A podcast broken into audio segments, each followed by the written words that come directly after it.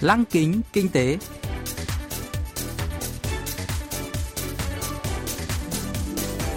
Xuân Trường xin kính chào quý vị và các bạn.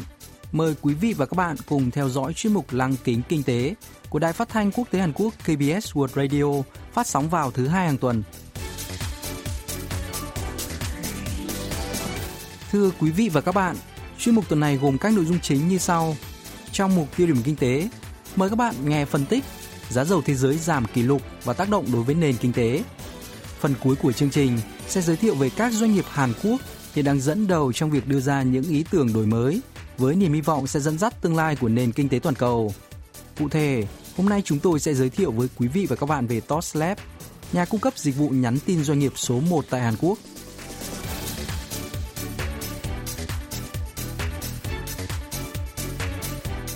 Tuần trước, giá dầu thế giới lần đầu tiên trong lịch sử giảm xuống dưới 0 đô la Mỹ một thùng. Cụ thể, ngày 20 tháng 4, giá dầu thô Tây Texas giao tháng 5 đóng cửa phiên giao dịch ở mức âm 37,63 đô la Mỹ một thùng tại sàn giao dịch hàng hóa New York. Đại dịch COVID-19 đã khiến nhu cầu tiêu dùng giảm, nguồn cung trì trệ do các nhà máy ngừng hoạt động. 4 tỷ trên 7,7 tỷ người trên thế giới đã tự cách ly và có tới 95% chuyến bay quốc tế đã tạm dừng – các nhà sản xuất dầu đã hết chỗ chứa, thậm chí các tàu chở dầu cũng đầy ắp. Do đó, giá dầu đã lần đầu tiên trong lịch sử hạ xuống mức âm. Mặc dù đã tăng trở lại sau đó, nhưng giá dầu thấp đang được coi là mối đe dọa đối với nền kinh tế. Ông Kim Tae Chong, giáo sư khoa quản trị kinh doanh trường đại học Sejong, phân tích tác động của giá dầu lao dốc. 지금 굉장히 심각한 상황입니다. 미국의 기존에 있는 셰일 가스 업체가 9천 개나 되는데 Tình hình khá nghiêm trọng, khoảng 9.000 doanh nghiệp khi đà phiến của Mỹ đang nằm trong tay chủ nợ là các ngân hàng chính như Citibank và Wells Fargo và các ngân hàng địa phương cũng đang đầu tư vào các doanh nghiệp này. 42 doanh nghiệp đà phiến đã phá sản trong năm ngoái và dự kiến nhiều doanh nghiệp khác cũng sẽ chịu chung số phận trong bối cảnh giá dầu thấp các doanh nghiệp đa phiến vừa và nhỏ và sàn có thể kéo theo một loạt các ngân hàng đầu tư đóng cửa, gây ra một cuộc khủng hoảng tương tự khủng hoảng tài chính thế giới năm 2008. 주식을 투자해 놓은 지방은행과 주요 은행들이 파산을 또 연쇄해야 된다는 거죠.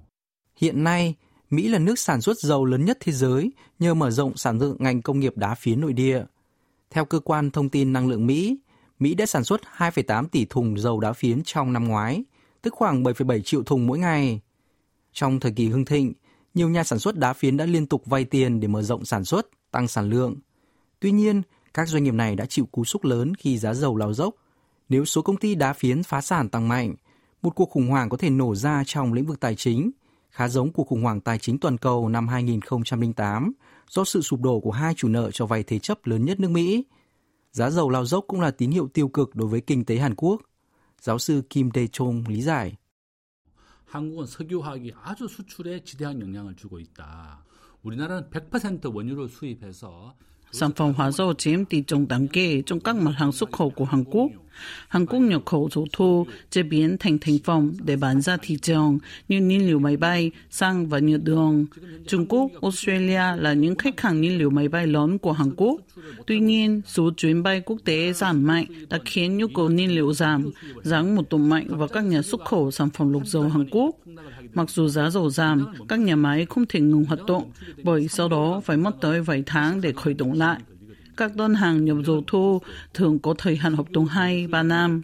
Hàn Quốc cũng không thể chấm dứt hợp đồng nhập khẩu dầu thô đã ký. Bên cạnh đó, ngành công nghiệp đóng tàu và các nhà máy, động lực chủ chốt của kinh tế quốc gia cũng chứng kiến nhu cầu sụt giảm mạnh. Tóm lại, các ngành nêu trên đang trong tình cảnh cực kỳ ảm đạm. 한국 경제는 진퇴양난으로 아주 어려운 상황에 놓여 있다. 이렇게 말씀드릴 수 있습니다. Hàn Quốc phụ thuộc hoàn toàn vào dầu thô nhập khẩu. Do đó, giá dầu giảm cũng dẫn đến một vài hệ quả tích cực như ổn định vật giá và lạm phát. Tuy nhiên, về tổng thể, toàn ngành công nghiệp đang khá ngột ngạt. Bốn nhà máy lọc dầu hàng đầu Hàn Quốc dự kiến tổn thất 2,7 tỷ đô la Mỹ trong quý 1 năm nay. Ngành hàng không, vận chuyển và vận tải cũng chịu chung số phận. Trong cùng thời điểm, các đơn hàng đóng tàu toàn cầu đã giảm 70% so với cùng kỳ năm ngoái. Ngành công nghiệp đóng tàu Hàn Quốc đang hứng chịu một đòn trời giáng và có thể rơi vào một cuộc khủng hoảng thanh khoản. Thêm vào đó, giá dầu khó có thể phục hồi trong một sớm một chiều bởi nền kinh tế thế giới đang ở giai đoạn khó khăn. Ông Kim Tae Chong cho biết. 전 세계에서 이제 석유 수요를 정하는 오페크에서 공급을 Cuối tháng 3, tổ chức các nước xuất khẩu dầu mỏ OPEC đã quyết định cắt giảm sản lượng gồm 10 triệu thùng một ngày, nhưng nhu cầu thị trường đã giảm tới 30 triệu thùng một ngày, khiến nguồn cung vẫn bị dư thừa 20 triệu thùng. Hơn nữa, nước xuất khẩu dầu lớn nhất thế giới là Mỹ đã không giảm sản lượng mà yêu cầu Nga và Ả Rập Xê Út cắt giảm. Ả Rập Xê Út phải đối phó với tỷ lệ thất nghiệp lên tới 13%, trong khi sản xuất dầu khí đang chiếm tới 40% nguồn thu ngân sách của Nga. 국가 예산의 반을 차지하기 때문에 감산에 지금 동의하지 못하고 이렇게 합의가 잘 안 되고 있는 이유입니다. Ngày 22 tháng 4, giá dầu thế giới đã tăng trở lại trước những dự báo về cắt giảm sản lượng do thiếu bể chứa và khả năng Mỹ nới lỏng các biện pháp hạn chế di chuyển. Tuy nhiên, nhu cầu dầu thô về cơ bản không thay đổi. khi nguồn cung dầu thô dư thừa, giá dầu quốc tế có thể tiếp tục giảm. Mặc dù khó có thể giảm mạnh như trước, nhưng chỉ khi cuộc khủng hoảng do dịch COVID-19 thuyên giảm, giá dầu mới có khả năng tăng trở lại. Từ giờ tới lúc đó, nhiệm vụ quan trọng là sống sót qua khủng hoảng, ông Kim Tê Trông đánh giá.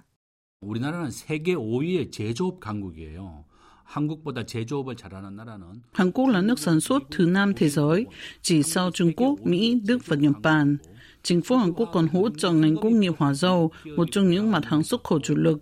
Mặc dù nhiều nhà máy, doanh nghiệp nhỏ đã tạm ngừng hoạt động do khủng hoảng, nhưng chính phủ còn đảm bảo hỗ trợ các doanh nghiệp sống sót cho đến khi kinh tế phục hồi trở lại, dự đoán trong khoảng 6 tháng tới. Tóm lại, chính phủ phải hỗ trợ tài chính cho các doanh nghiệp và người dân trong thời điểm hiện tại. 해주는 것이 한국 경제에 아주 필요하다 이렇게 말씀드릴 수 있습니다. Ngày 22 tháng 4, chính phủ đã công bố các biện pháp cắt giảm thuế đối với các doanh nghiệp ngành công nghiệp hóa dầu nội địa. Chính phủ cần huy động mọi nguồn lực tối đa để hạn chế những ảnh hưởng tiêu cực từ giá dầu lao dốc do đại dịch COVID-19.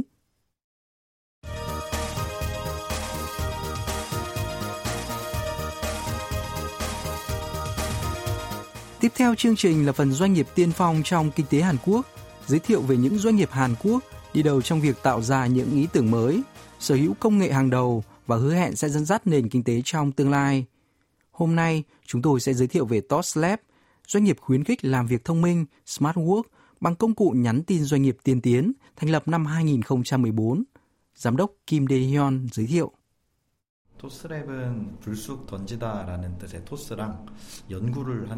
Trong tiếng Anh, từ toss có nghĩa là tung và lab là viết tắt của từ laboratory, phòng thí nghiệm.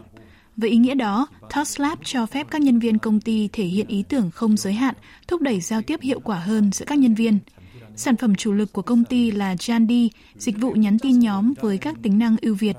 Ngày nay, các doanh nghiệp đang chú ý nhiều hơn đến sự trao đổi, hợp tác giữa các nhân viên trong nhóm, giữa các nhóm trong công ty và giữa các công ty với nhau.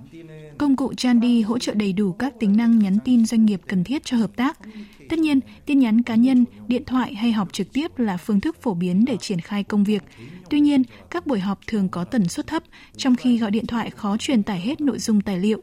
Hơn nữa, khi có nhân viên nghỉ việc hoặc nhân viên mới vào sẽ phát sinh các vấn đề về chuyển giao kinh nghiệm, bảo mật dữ liệu. Jandy đã khắc phục được những vấn đề này. Đặc biệt, công cụ này rất dễ sử dụng, tương tự các ứng dụng nhắn tin cá nhân. 어렵게 배우지 않아도 바로 적응할 수 있는 형태의 쉬운 사용성을 띠는 협업 툴입니다. Vài năm trước, các doanh nghiệp thường sử dụng mạng nội bộ hoặc email để giao tiếp nội bộ. Tuy nhiên, các công cụ nhắn tin đang nổi lên và dần thay thế các dịch vụ truyền thống. Nhiều nhân viên văn phòng tại Hàn Quốc dùng các ứng dụng nhắn tin di động như KakaoTalk, tương tự ứng dụng Zalo của Việt Nam để liên lạc với đồng nghiệp. Tuy nhiên, sử dụng ứng dụng nhắn tin cá nhân cho công việc đã làm dấy lên lo ngại về quyền riêng tư và nguy cơ phải làm việc ngoài giờ, trong khi doanh nghiệp cũng cần bảo mật dữ liệu, tránh dò dỉ thông tin. Toslab đã giải quyết được vấn đề này với công cụ nhắn tin doanh nghiệp Chandy. Ông Kim Dae-hyun giải thích. Công cụ nhắn tin nhóm Chandy cho phép người dùng thực hiện các tác vụ với các nhóm đối tượng khác nhau. Dữ liệu trao đổi được lưu lại như tài sản của doanh nghiệp. Ngoài chức năng nhắn tin, quản lý tác vụ nhóm, Jandy còn cung cấp tính năng chia sẻ tệp dữ liệu. Tất cả các tệp dữ liệu tải lên Jandy được lưu lại vĩnh viễn, có thể chia sẻ giữa các nhân viên với công nghệ bảo mật dữ liệu. Do đó, doanh nghiệp không cần lo lắng về nguy cơ mất dữ liệu. Một tính năng khác của Jandy là tìm kiếm tệp tin. Jandy phân loại các tệp theo thời gian, nội dung chủ đề. Nhờ đó, nhân viên có thể chia sẻ, sắp xếp, tìm kiếm các tệp tin, giúp làm việc nhóm thêm hiệu quả và thực hiện công việc trôi chảy.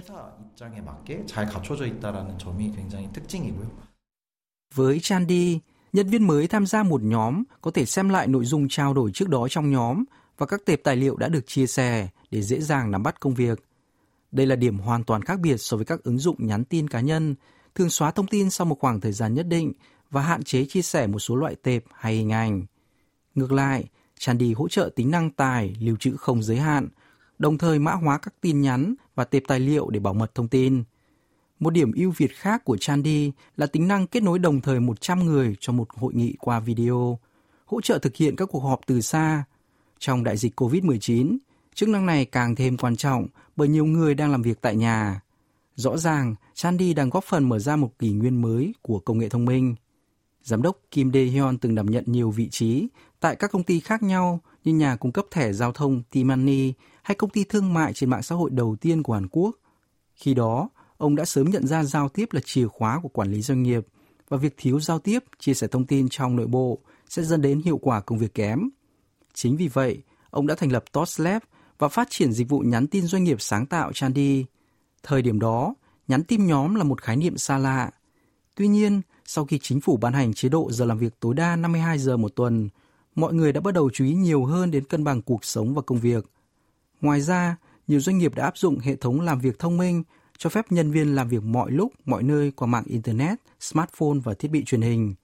Trong bối cảnh này, Toslab đang phát triển nhanh chóng, chiếm thị phần lớn nhất trên thị trường nhắn tin doanh nghiệp tại Hàn Quốc với hơn 2 triệu người dùng.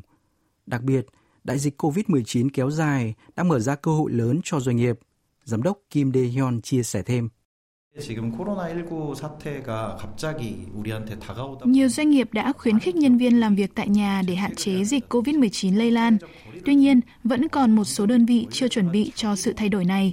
Do đó, Toslab đã cung cấp nền tảng miễn phí cho các công ty.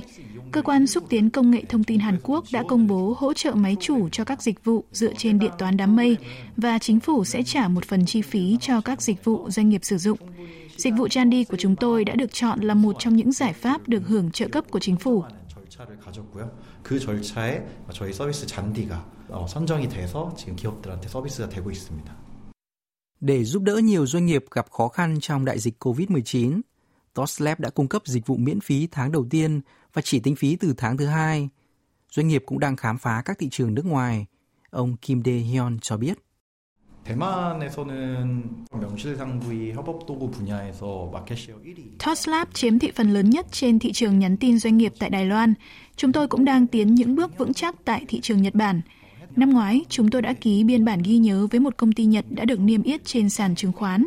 Hiện nay, khoảng 600 doanh nghiệp Nhật Bản đang sử dụng dịch vụ của chúng tôi. Mục tiêu của chúng tôi là hiện diện trên khắp châu Á và trở thành nhà cung cấp dịch vụ phần mềm số 1 châu lục. 기업이 되는 게 저희 회사가 꿈꾸는 미래라고 할 수 있겠습니다. Ngay từ đầu, Toslab đã nhắm đến thị trường thế giới. Ngoài thị trường Đài Loan và Nhật Bản, doanh nghiệp đang mở rộng kinh doanh sang khu vực Trung Đông và Đông Nam Á, bao gồm cả Việt Nam, nơi doanh nghiệp đã giành chiến thắng trong một cuộc thi khởi nghiệp hồi năm ngoái. Với công cụ hữu ích, hiệu quả, Toslab đang thúc đẩy giao tiếp trong doanh nghiệp, góp phần hình thành văn hóa làm việc trực tuyến nơi công sở.